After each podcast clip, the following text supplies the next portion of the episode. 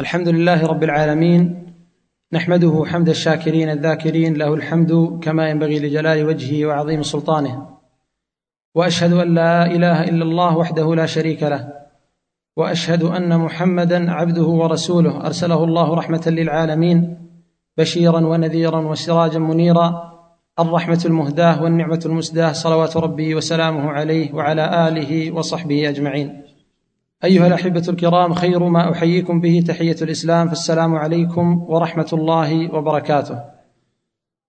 وبعد فيسر إخوانكم في قسم الإرشاد الديني بوزاره الأوقاف والشؤون الإسلامية بالتعاون مع مركز الدعوة والإرشاد السعودي أن يرحبوا بفضيلة الشيخ الدكتور سعيد بن علي بن وهف القحطاني الداعيه المعروف والشيخ أحد أبرز الملازمين لفضيلة الشيخ العلامة بن باز رحمه الله. له الكثير من المؤلفات لعل من أبرزها فقه الدعوة إلى الله عز وجل في صحيح البخاري والحكمة في الدعوة إلى الله. وأيضا من أبرزها الكتيب كتيب الأدعية المعروف حصن المسلم.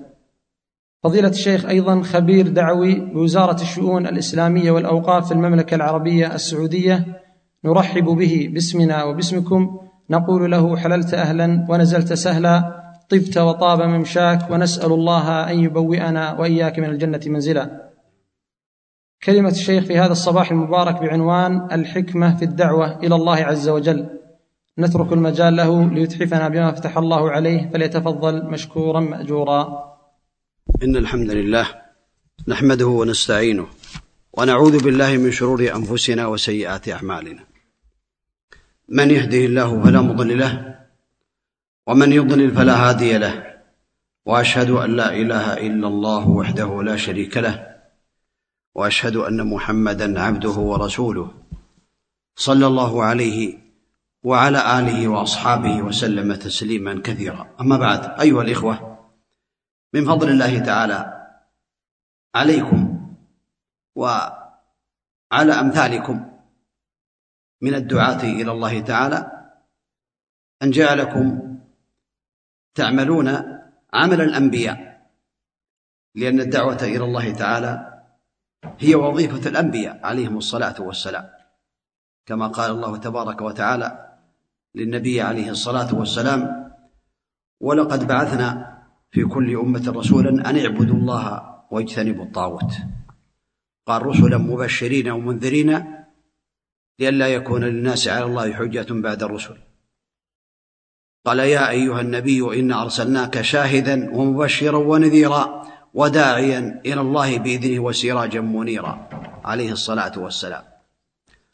والدعوة إلى الله تعالى هي هدي النبي عليه الصلاة والسلام ووظيفته ووظيفة الأنبياء من قبله صلوات الله وسلامه عليه.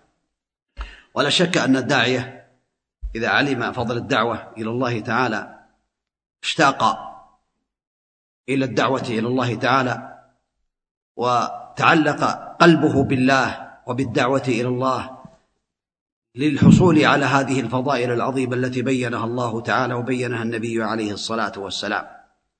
ولهذا قال الله تبارك وتعالى ومن أحسن قولا ممن دعا إلى الله وعمل صالحا وقال إنني من المسلمين لا أحد أحسن منه قولا مطلقا الله يقول للنبي عليه الصلاة والسلام قل هذه سبيلي أدعو إلى الله على بصيرة أنا ومن اتبعني وسبحان الله وما أنا من المشركين. هذه سبيل النبي عليه الصلاة والسلام. سبيل النبي صلوات الله وسلامه عليه الدعوة إلى الله على بصيرة على علم على فقه فهي سبيله عليه الصلاة والسلام.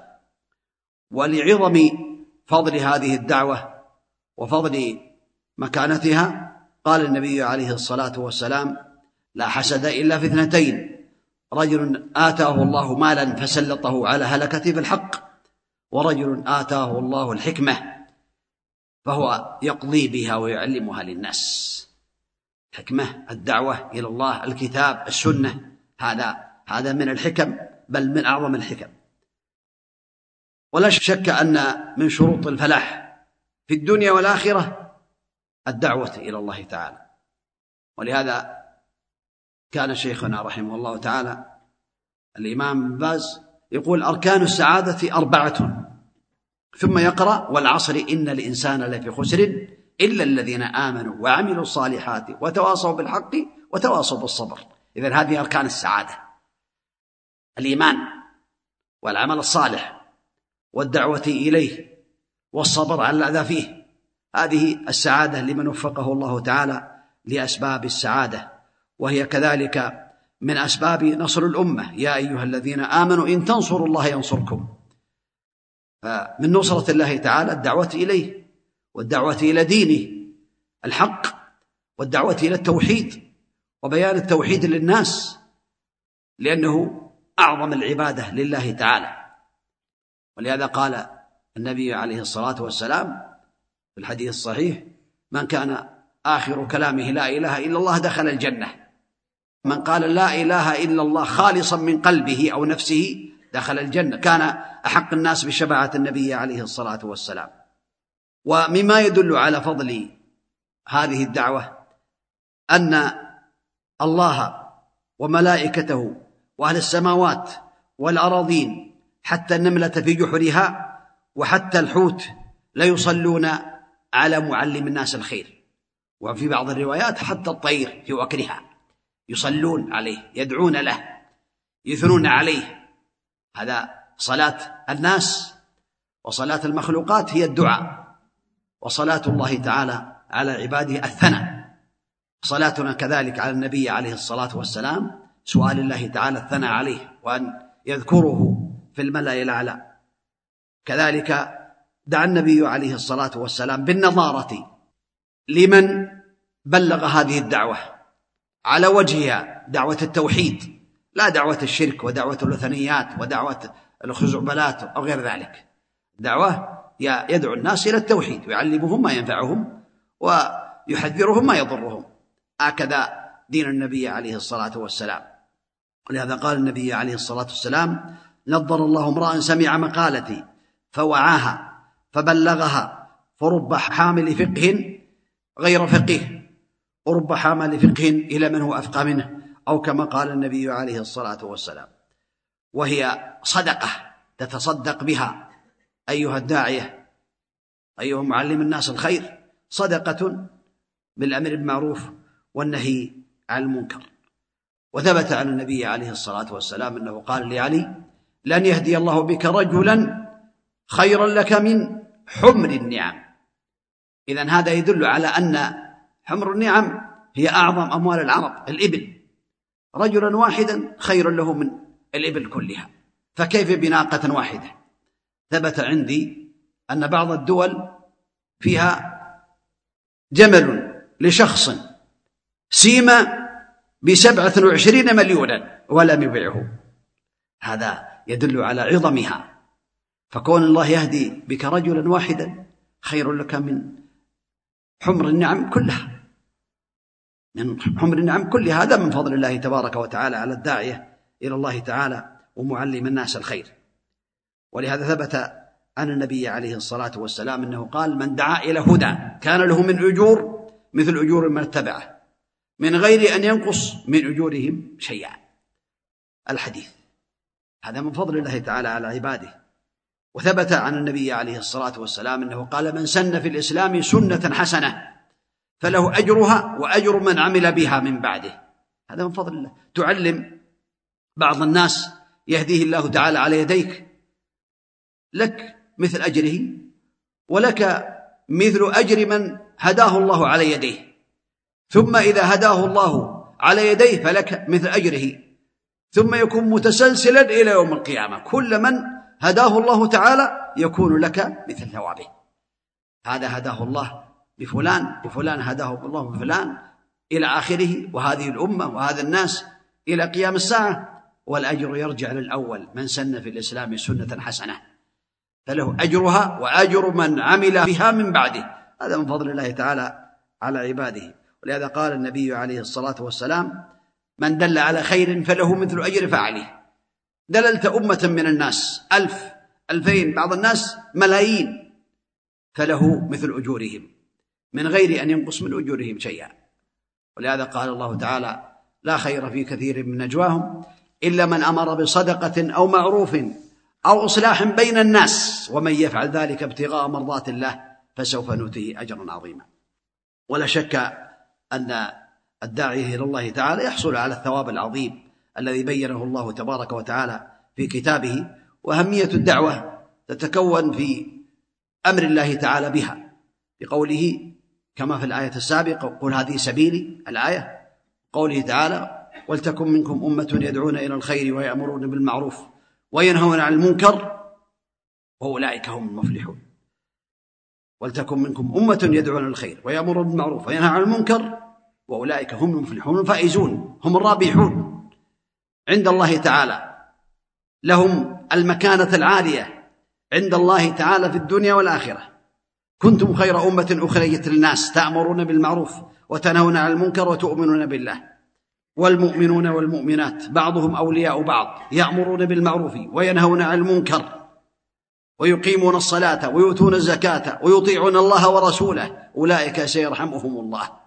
هذا من فضل الله تعالى على الدعاة وعلى القائمين بالدعوة إلى الله تعالى كما قال التائبون العابدون الحامدون السائحون الراكعون الساجدون الآمرون بالمعروف والناهون عن المنكر والحافظون لحدود الله وبشر المؤمنين ذكر وبشر المؤمنين نكرة حتى يدخل تحتها كل بشارة يتمناها الإنسان في الدنيا والآخرة وبشر المؤمنين الذين يبلغون رسالات الله ويخشونه ولا يخشون أحدا إلا الله وكفى بالله حسيبا والنبي عليه الصلاة والسلام أوصى بذلك قال بشروا ولا تنفروا يسروا ولا تعسروا بلغوا عني ولو آية فليبلغ الشاهد الغائب.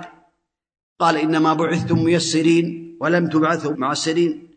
وبايع النبي عليه الصلاة والسلام جرير بن عبد الله قال بايعني رسول الله صلى الله عليه وسلم على إقام الصلاة وإيتاء الزكاة والنصح لكل مسلم. مبايعة. هذا يدل على أن الدعوة إلى الله تعالى من أوجب الواجبات.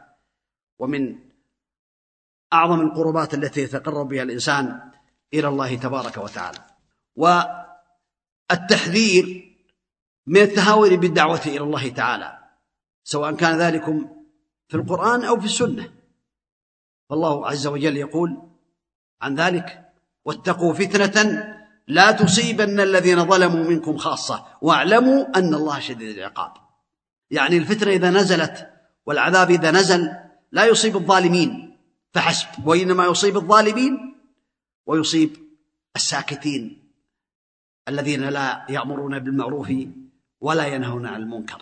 هذا في خطر فالإنسان ينتبه. لعن الذين كفروا من بني إسرائيل على لسان داود وعيسى بن مريم ذلك بما عصوا وكانوا يعتدون. كانوا لا يتناهون عن منكر فعلوه لبئس ما كانوا يفعلون. ومن صفات المنافقين أنهم يسكتون عن المنكر ويأتي إن شاء الله درجات إنكار المنكر. قال الله تعالى عنهم المنافقون والمنافقات بعضهم أولياء بعض يأمرون بالمنكر وينهون عن المعروف ويقبضون أيديهم نسوا الله فنسيهم. إن المنافقين هم الفاسقون.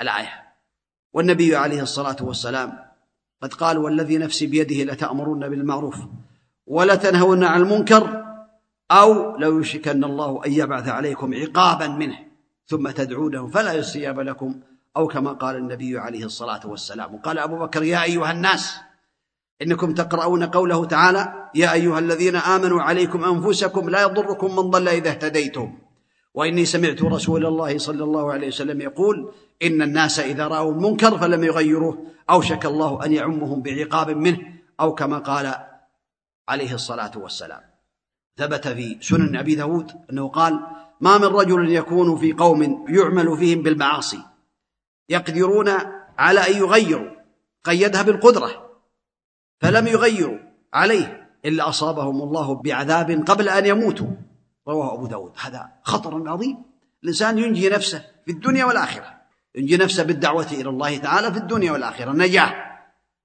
بالأمر بالمعروف كما يأتي إن شاء الله بالحكمة كذلك قول النبي عليه الصلاة والسلام ويل للعرب من شر اقترب فتح اليوم من ردم يأجوج ومأجوج فقيل يا رسول الله أنهلك وفينا الصالحون؟ قال نعم. إذا كثروا الخبث.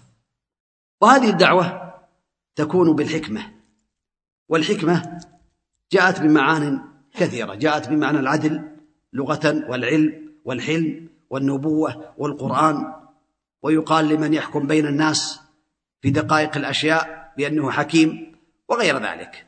ولكن معناها في اللغة المنع. يعني منع. العدل يمنع من الظلم. كذلك العلم يمنع من الجهل. ذلك الحلم يمنع من الغضب. وهكذا هذا في اللغة هو المنع من كل شر. وفي الاصطلاح قيل النبوة وقيل القرآن وقيل الفقه وقيل السنة وقيل الإصابة في القول والعمل ويجمع ذلك كله أن الحكمة في الحقيقة هي الإصابة في الأقوال والأفعال والاعتقاد وضع كل شيء في موضعه بإحكام وإتقان. قد تكون الحكمة بالقوة وقد تكون بالكلام الطيب وقد تكون بالتأنيب وقد تكون باللين وقد تكون بالرفق وقد تكون بأسباب أخرى. ولا شك أن الإنسان في حكمته في الدعوة إلى الله تعالى وإنزال الناس منازلهم ولا يتكلم مع أناس بما يتكلم به مع أناس آخرين. يعني الناس فئات درجات. المدعوون درجات. فمنهم من يحتاج إلى الدعوة إلى التوحيد ومنهم من يحتاج إلى الدعوة إلى المحافظة على الواجبات والأركان على حسب أحوالهم. يختلف الناس. ولهذا قال علي رضي الله عنه كما في البخاري حدثوا الناس بما يعرفون أتحبون أن يكذب الله ورسوله؟ إذا لا بد أن يحدث الناس بما يعرفون على حسب أحوالهم وعلى حسب أصنافهم فالمدعوون يختلفون ولهذا قال عبد الله بن مسعود ما أنت بمحدث قوما حديثا لا تبلغه عقولهم إلا كان لبعضهم فتنة. رواه مسلم في المقدمة. وثبت عن عائشة في مقدمة مسلم في سنن أبي داود أنها قالت أمرنا رسول الله صلى الله عليه وسلم أن ننزل الناس منازلهم. كل إنسان يدعى بما يلائمه في الدعوة إلى الله تعالى. ويبين ذلك فعل النبي عليه الصلاة والسلام وهديه عليه الصلاة والسلام في الدعوة إلى الله. فحينما بعث معاذا إلى اليمن قال له إنك تأتي قوما من أهل الكتاب فليكن أول ما تدعوهم إليه شهادة أن لا إله إلا الله. هذا بدأ معهم. أخبره بمن هم؟ من المدعوين؟ أخبرهم بأنهم من اليهود من أهل الكتاب. فليكن أول ما تدعوهم إليه شهادة أن لا إله إلا الله. فإنهم أطاعوك لذلك فأعلمهم أن الله افترض عليهم خمس صلوات في اليوم والليلة. فإنهم أطاعوك لذلك فأعلمهم أن الله افترض عليهم صدقة تؤخذ من أغنيائهم فترد في فقرائهم. هذا إنزال الناس منازلهم. يعني ينزل الناس منازلهم يدعوهم على حسب أحوالهم. والناس يختلفون على أحوالهم. فالأول الذي يهيئ الناس إلى قبول الدعوة هو الداعية. فلا بد أن يكون الداعية يتصف بصفات ولا بد أن يكون حليما ولا بد أن يكون عنده علم وحلم ولهذا يندرج تحت ذلك أصول. أولا العلم يعلم بالكتاب أو بما يسر الله من القرآن وبما أخبر الله به وما أخبر به النبي عليه الصلاة والسلام ولا يدعو إلا بعلم لا يدعو الناس على جهل. الذي ليس عنده علم مثلا في مسألة من المسائل لا يدعو إليها. لا ينهى عنها ولا يأمر بها لا يأمر بمعروف وهو لا يعرف دليله إلا شيء قد اشتهر بين الناس كترك الصلاة مثلا أو ترك صلاة الجماعة أو الزنا والعياذ بالله أو شرب الخمر هذا مشهور عند العامة والخاصة كلهم لكن المسائل التي لا يعلم الإنسان فيها شيء لا ينكر يسكت حتى يعلم الدليل. أما كونه ينكر لأنه فلان أنكر لا بد إلا شيء قد اشتهر بين الناس ومن ما علم من دين الإسلام بالضرورة بين المسلمين. فلا يدعو إلا على علم لا يدعو الناس على جهالة. وعليه أن يتعلم العلم من كتاب الله تعالى ومن سنة النبي صلوات الله وسلامه عليه. ولا بد أن يكون ذا خشية يخشى الله في السر والعلن. ولهذا ذكر سفيان رحمه الله تعالى أن العلماء ثلاثة عالم بالله ليس عالم بأمر الله. يعني عنده علم بالله عنده خشية عنده مراقبة لله. عنده حب لله ولرسوله عليه الصلاة والسلام. عنده حب للدين. لكن ليس بعالم بالله. ما عنده علم شرعي. وهذا من العلماء. لأنه من العلماء الخاشية الذين يخشون الله. ولهذا بعض عامة الناس لا يقرأ ولا يكتب. هذا عالم. لكن عالم بالله. ليس عالم بأمر الله. ما عنده فقه ولا عنده علم. وهذا من العلماء من هذه المسألة. وعالم بالله عالم بأمر الله لا يخشى الله. هذا الأول عالم بالله ليس بعالم بالله ولكنه يخشى الله. والثاني عالم بالله عالم بأمر الله يخشى الله.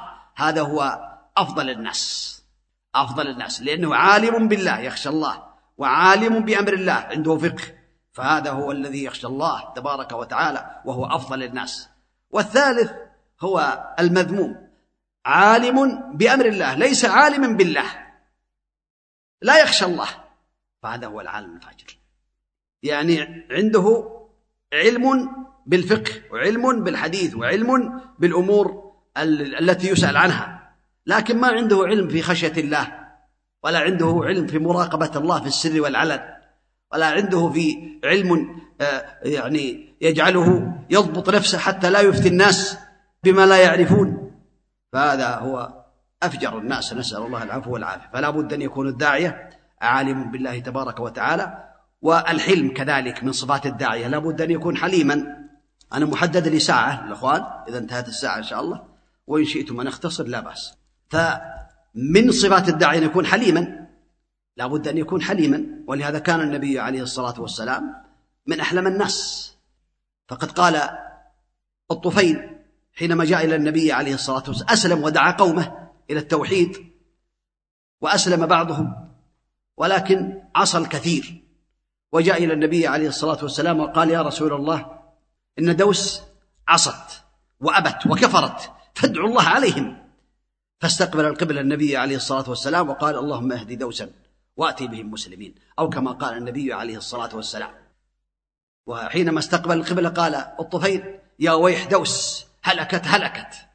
يظن بأن النبي عليه الصلاة والسلام يدعو عليهم قال اللهم اهدي دوسا واتي بهم. فجاء الطفيل إلى النبي عليه الصلاة والسلام في غزوة خيبر بثمانين بيتا أو بتسعين كلهم من المسلمين بسبب حلمه عليه الصلاة والسلام. ما استجى عليهم عليه الصلاة والسلام. ولهذا قال النبي عليه الصلاة والسلام لرجل حينما أراد أن يقتله لكنه حلم. ولم يغضب عليه الصلاة والسلام. كان نائما تحت شجرة في ظل شجرة فجاء إليه رجل من الأعراب. كان في غزوة من غزوات نجد فأخذ السيف. كان معلقا في الشجرة وقال يا محمد من يمنعك مني؟ فقال النبي عليه الصلاة والسلام الله الله. يعني الله يمنع منك. معنى ثلاث مرات. فسقط السيف وأخذه النبي عليه الصلاة والسلام. قال من يمنعك مني؟ فقال كن خير آخذ. قال تسلم؟ قال لا. ولكني أعاهدك ألا أقاتلك ولا أقاتل مع أناس يقاتلونك. فدعا الصحابة وأخبرهم به ثم من عليه وتركه. ذكر البخاري بأن اسمه غورث. غورث. فرجع إلى قومه وقال جئتكم من عند خير الناس. ودعاهم إلى الإسلام فأسلموا. بسبب عفو النبي عليه الصلاة والسلام. والقصص فيها الأحاديث ثابتة كثيرة في هذا مثل ثمامة عفى عنه النبي عليه الصلاة والسلام فقال بعد عفوه والله يا رسول الله لقد كان ما على وجه الأرض دين أبغض إلي من دينك ولكن قد أصبح دينك أحب الأديان كلها إلي. والله ما كان على وجه الأرض وجه أبغض إلي من وجهك ولقد أصبح وجهك أحب الوجوه كلها إلي. وأسلم فأطلقها النبي عليه الصلاة والسلام بعد أن كان مربوطا واغتسل في النخل ثم قال هذا الكلام. هذا يدل على العفو وأن له فضل عظيم. فالداعي لابد أن يتصل بالعفو ويتصل بالحلم ويكون يعني مناسبا ولا يكون كذلك مستعجلا في أموره ويتصل بالرفق. كما قال النبي عليه الصلاة والسلام ما كان الرفق في شيء إلا زانه وما نزع الرفق من شيء إلا شانه. وكان رفيقا عليه الصلاة والسلام في أموره كلها. ولهذا بان رجل في المسجد من الأعراب فقال له النبي عليه الصلاة والسلام كان الصحابة أن يقتلوه ويضربوه. قال لا تجرموه دعوه. فدعوه تركوه. يبول ثم دعاه النبي عليه الصلاة والسلام وقال إن هذه المساجد لا تصلح لشيء من هذه القاذورات وإنما بنيت لذكر الله وللصلاة وقراءة القرآن أو كما قال النبي عليه الصلاة والسلام.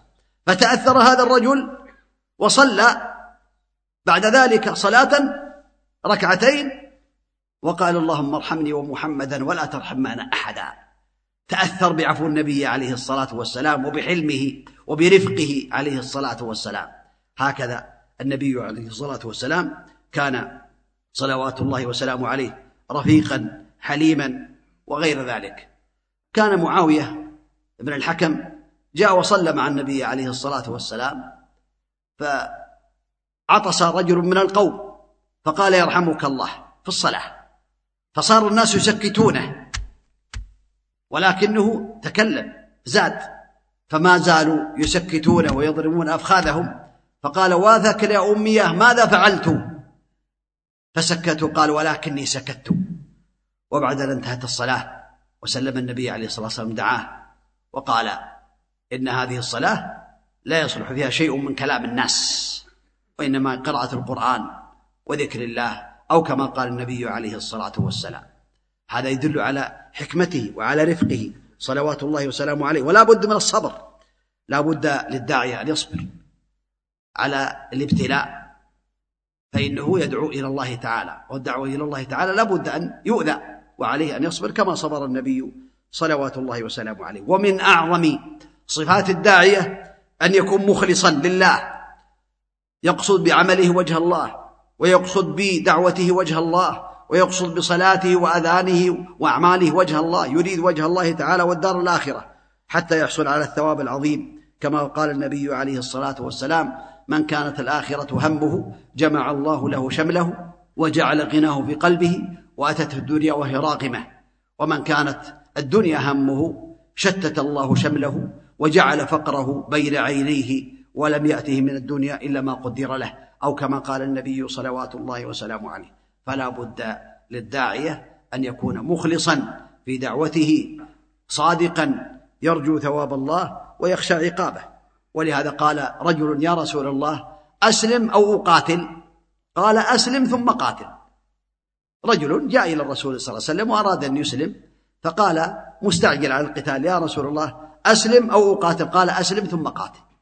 فاسلم ثم قاتل فقتل قبل أن يصلي لله تعالى ركعة واحدة. فقال النبي عليه الصلاة والسلام عمل قليلا وأجر كثيرا. عمل قليلا وأجر كثيرا. هذا العمل هو شهادة أن لا إله إلا الله والقتل ولكنه ما عمل عملا آخر. رجل أتى إلى النبي عليه الصلاة والسلام وهو يعلمه الإسلام في طريقه وهو على بعير. فعلمه الإسلام في بعض الروايات أنه قال أقررت حينما أعلمه الإسلام شهادة لا إله إلا الله وأن محمد رسول الله وعلمه ما يجب عليه قال الرجل أقررت يعني أنا مقر بذلك ولم يحسن أن يقول أنا أشهد أن لا إله إلا الله. وكان على بعير فسقط خف البعير في جحر يربوع وسقط الرجل من على البعير فمات بعد هذه الكلمة بعد قوله أقررت فقيل عليكم بالرجل فوجدوه قد مات. فقال النبي عليه الصلاة والسلام عمل قليلا وأجر كثيرا. قال الراوي ثلاث مرات حماد. قال عمل قليلا وأجر كثيرا. عمل قليلا وأجر كثيرا. عمل قليلا وأجر كثيرا. بماذا؟ بقوله أقررت. لكن هذه الكلمة أقررت صدرت من قلبه قبل أن تصدر على لسانه. كان مقرا بأنه يقوم بجميع ما أمر الله به. وجميع ما أمر به النبي عليه الصلاة والسلام والابتعاد عن جميع ما حرم الله تبارك وتعالى فدخل الجنة بهذا العمل بالإخلاص بالصدق مع الله تبارك وتعالى. ويستفيد المسلم الداعية أنه إذا حصل له مانع من الدعوة أو مانع من العمل الخير يحصل على الثواب العظيم حتى لو كان جالسا في بيته. فثبت عن النبي عليه الصلاة والسلام أنه قال في الحديث الذي رواه البخاري إذا مرض العبد أو سافر كتب الله له ما كان يعمل مقيما صحيحا. يكتب الله له ما كان فإذا مرض وجلس عن الدعوة أو جلس عن الخير أو جلس عن الصلاة مع جماعة المسلمين أو جلس عن تعليم الناس إلى الخير فعمله يجري. إذا مرض العبد أو سافر كتب الله له ما كان يعمل صحيحا مقيما. وهذا يحث الدعاء على أن يعنوا بالعمل الصالح والدعوة إلى الله. وتعليم الناس الخير سواء كان إماما أو داعية أو إنسان ليس بموظف لكنه يدعو إلى الله على بصيرة بالحكمة بالقول الحسن بالكلام الطيب. ومن الحكمة أن يأخذ الإنسان في دعوته الناس على حسب أحوالهم وعلى حسب حاله هو على حسب قدرته. لهذا قال النبي عليه الصلاة والسلام من رأى منكم منكرا فليغيره بيده. فإن لم يستطع بلسانه فإن لم يستطع بقلبه وذلك أضعف الإيمان. قال النبي عليه الصلاة والسلام ما من نبي بعثه الله تعالى في أمة قبلي إلا كان له من أمتي حواريون وأنصار يأخذون بسنته ويقتدون بهديه أو كما قال عليه الصلاة والسلام. ثم إنها تخلف من بعدهم خلوف يقولون ما لا يفعلون. ويفعلون ما لا يؤمرون. فمن جاهدهم بلسانه فهو مؤمن ومن جاهدهم بيده فهو مؤمن ومن جاهدهم بقلبه فهو مؤمن. وليس وراء ذلك حبة خردل من إيمان أي وزن حبة خردل من إيمان بعد ذلك بعد القلب. فالإنكار يكون باليد أولا. لمن له قدرة؟ أمير ملك وزير أب زوج. من من له قدرة وسلطة. يغير بيده. طبعا بالحكمة بالكلام الطيب. هذا والله أعلم. يعني باليد. ليس معنى ذلك أنه يبدأ باليد والضرب بغير ذلك. إن لم يمتثل باليد. فإن لم يكن كذلك ولم يكن له سلطة فباللسان بالكلام الطيب بالحكمة بالرفق باللين بالموعظة الحسنة. فإن لم ينفع هذا لم يقدر على ذلك خاف القتل. وخاف الأذى خاف السجن والضرب وتحقق ذلك عنده. انتقل إلى القلب. ذكر ابن القيم رحمه الله تعالى لإنكار المنكر أربع درجات. وعلى الإنسان أن ينتبه لهذه الدرجات لأنها مهمة. قال في إنكار المنكر أن يزول كله. أي جملة وتفصيلا عندك يقين بأنك إذا كنت هذا منكر يزول كله. والدرجة الثانية أن يخف هذا المنكر.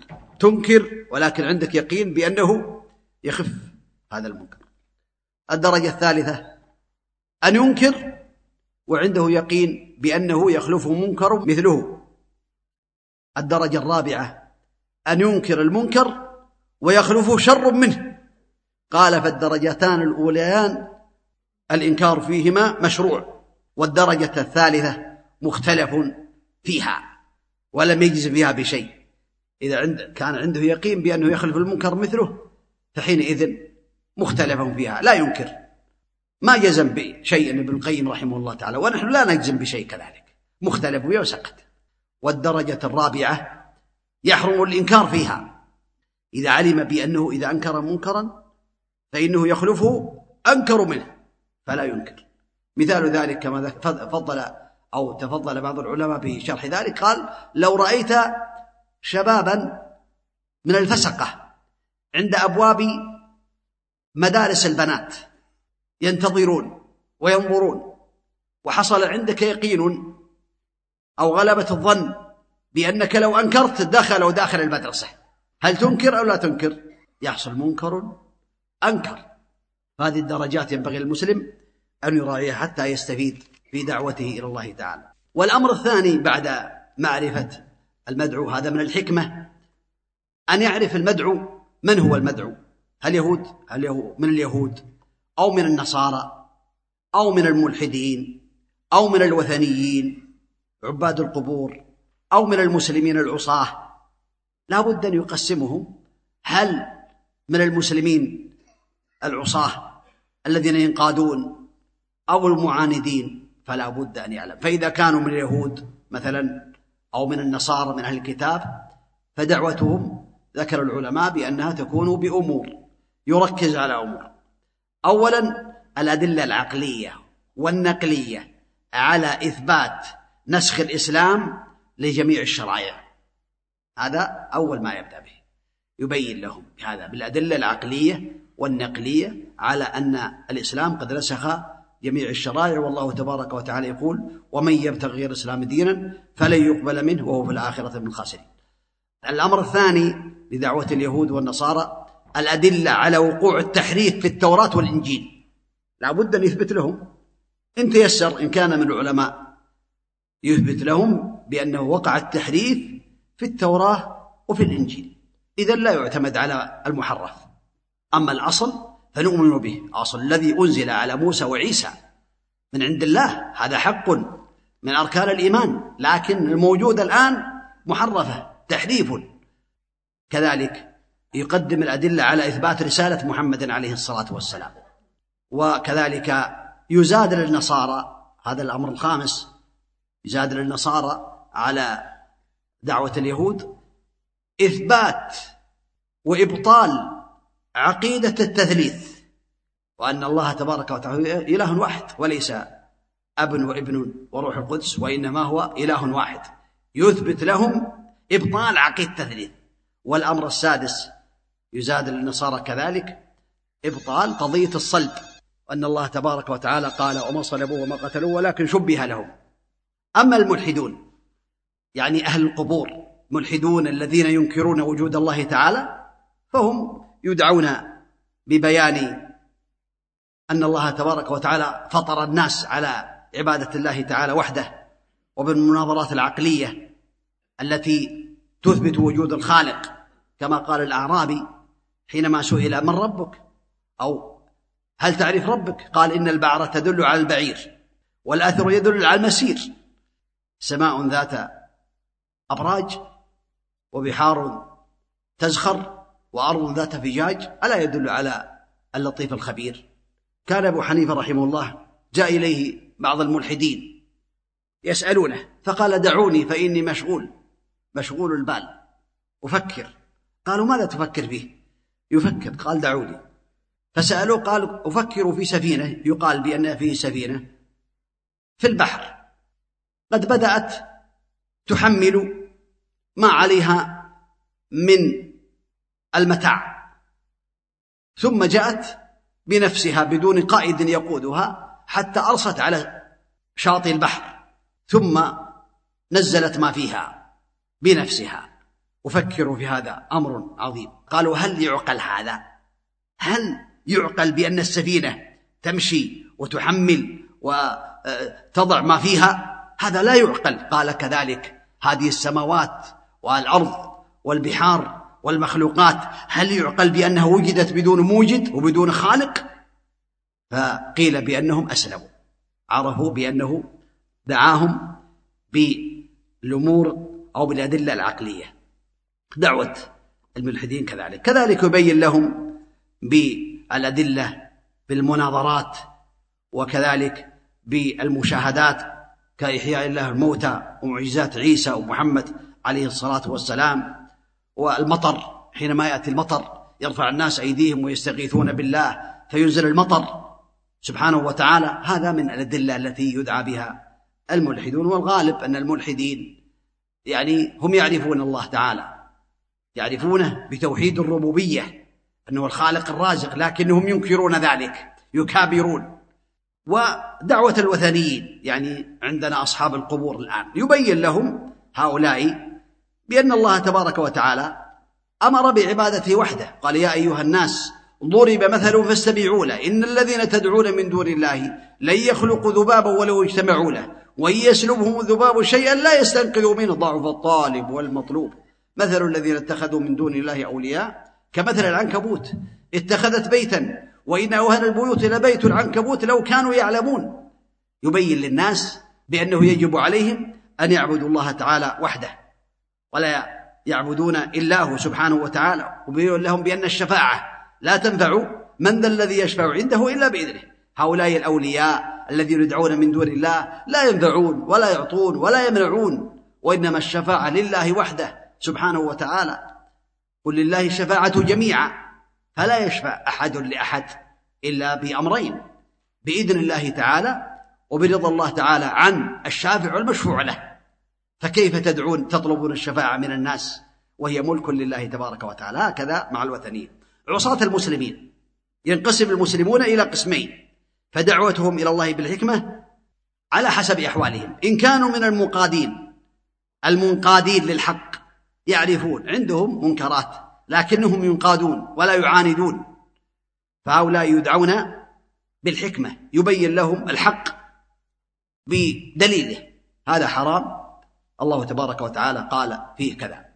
هذا مثلا الزنا حرام الله تبارك وتعالى قال كذا فيه.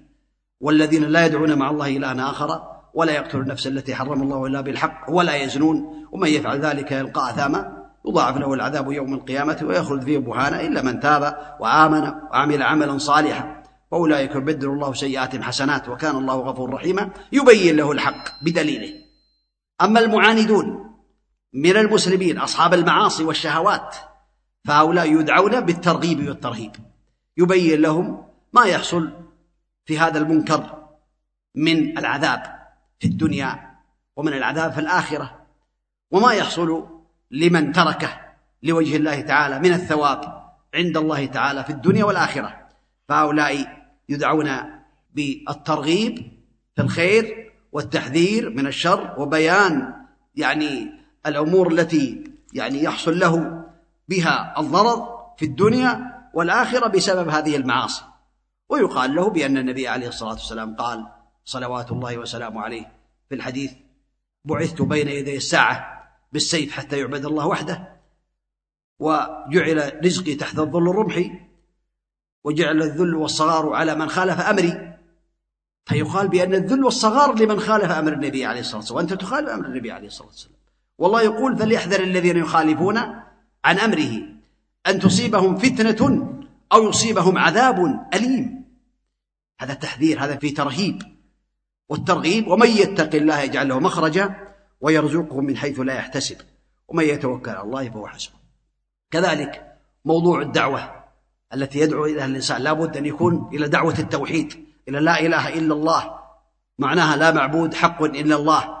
وإلى معنى شهادة أن محمد رسول الله عليه الصلاة والسلام وإلى إقام الصلاة وإيتاء الزكاة وصوم رمضان والحج وإلى أركان الإيمان أن تؤمن بالله وملائكته وكتبه ورسله وباليوم الآخر وبالقدر خيره وشره من الله تعالى. لا بد للإنسان أن يعنى بهذه الأمور. كذلك الأسلوب لا بد أن يجمع في أسلوبه بين الرفق واللين والأساليب. كذلك يتعاهد المستجيبين الذين استجابوا ويكرر الدعوة دائما حتى يستفيد الناس وحتى يستفيد هو وغير ذلك من الأمور التي لا تخفى عليكم وأنتم من الدعاة إلى الله تبارك وتعالى. ولا شك أن هذه الدعوة هي وظيفة الأنبياء عليهم الصلاة والسلام فينبغي للمسلم أن يعنى بها وأن يشكر الله تبارك وتعالى عليها. ويثني عليه لأنه تبارك وتعالى تفضل عليه وجعله من الدعاة إلى الله تعالى التي هي وظيفة الدعاء. والداعية قد يكون إماما وقد يكون مؤذن. المؤذن من الدعاء من أعظم الدعاء ومن أحسن قولا ممن دعا إلى الله. ولهذا ثبت في الحديث أن المؤذن يشهد له من سمعه حتى تنقطع الأرض يشهدون له يوم القيامة. وهم أطول أعناقا يوم القيامة. وكذلك يكتب له مثل أجر من صلى معه. والإمام كذلك له أجر عند الله. دعا له النبي عليه الصلاة والسلام بالإرشاد. اللهم أرشد الأئمة واغفر للمؤذنين. هو إمام يقتدى به. فينبغي أن يكون داعية إلى الله تعالى يبلغ الناس الخير. أقل الأحوال يكون داعية بصامتا. يكون داعية بالدعوة الصامتة وهي تطبيقه لسنة النبي عليه الصلاة والسلام في صلاته في أموره في أذكاره بعد أدبار الصلوات في آه، الالتزام بهدي النبي عليه الصلاة والسلام في الصلاة يبلغ الناس لأنه محل أنظار الناس ينظرون إليه. عامة الناس خاصة يصلون مثل ما يصلي الإمام. وإذا رأوه يعني يصلي النوافل يلاحظونه حتى يصلوا مثل صلاته. هذا ينبغي له أن يتقي الله تعالى في نفسه. وإذا أمر الناس بشيء يكون من أول الناس تنفيذا له ولا يكون كالذي يدور على أمعائه في النار والعياذ بالله. ثبت أن النبي عليه الصلاة والسلام بين بأن من الناس من يدور على أمعائه في النار كما يدور الحمار على الرحى أو الرحى فيقول أهل النار يا فلان كنت تأمرنا بالمعروف وتنهى عن المنكر. ما الذي أتى بك هنا؟ قال كنت آمركم بالمعروف ولا آتيه وأنهاكم عن المنكر وآتيه. فلا بد أن يكون الداعية الإمام المؤذن آه، معلم الناس الخير يقتدي بالنبي عليه الصلاة والسلام يكون حذرا في عباداته بحيث يقتدي فيها بالنبي صلى الله عليه وسلم فالناس يقلدونه. بعض الأئمة أنا رأيت بعض الأئمة يقول الله أكبر. سمع الله ولا يرفع يديه ولا ولا يقتدي بالنبي عليه الصلاة والسلام. لا الناس ينظرون إليك كذلك فينبغي لك أن تطبق صفة صلاة النبي عليه الصلاة والسلام أولا إرضاء لله تعالى وطلبا لثوابه وثانيا خوفا من العذاب من الله لأن الناس يقتدون بك في صلاتك. حصل زحام في الطائف كما ذكر لي بعض المشايخ. على سماحة الشيخ ابن باز غفر الله له. كان يصلي في الصف الأول وكان بعض الإخوة من السودانيين آه، يزاحم الناس ويتقدم ويتخطى رقاب الناس. فقيل له قال أنا أريد أن أنظر إلى يد الشيخ في التشهد لأن عندنا خلاف في السودان في وضع اليد هل يشار بها أو لا يشار؟ طيب قد يخطئ الشيخ قد ينسى بشر. معنى ذلك أن الداعية ومعلم الناس الخير تحت المجهر ينظرون إليه حتى يقتدوا به وحتى ينفذوا ما يعمل. والأمر الأعظم من هذا أنهم ينسبون هذا إلى النبي عليه الصلاة والسلام. بأنك إذا صليت صلاة أو عملت عملا بأن هذا هو الجائز وهو المشروع خاصة عامة الناس. فيجب على الدعاة إلى الله تعالى ومعلم الناس الخير أن يتقوا الله تعالى في أنفسهم حتى يكونوا من الفائزين في الدنيا والآخرة. أسأل الله تبارك وتعالى بأسماء الحسنى وصفات العلى أن يجعلني وإياكم من الذين يستمعون القول فيتبعون أحسنه وأن يرزقنا وإياكم العلم النافع والعمل الصالح وأن يجعلني وإياكم من الدعاة إلى الحق على ما يرضيه سبحانه وتعالى. نول ذلك والقادر عليه وصلى الله وسلم وبارك على نبينا محمد وعلى آله وأصحابه أجمعين.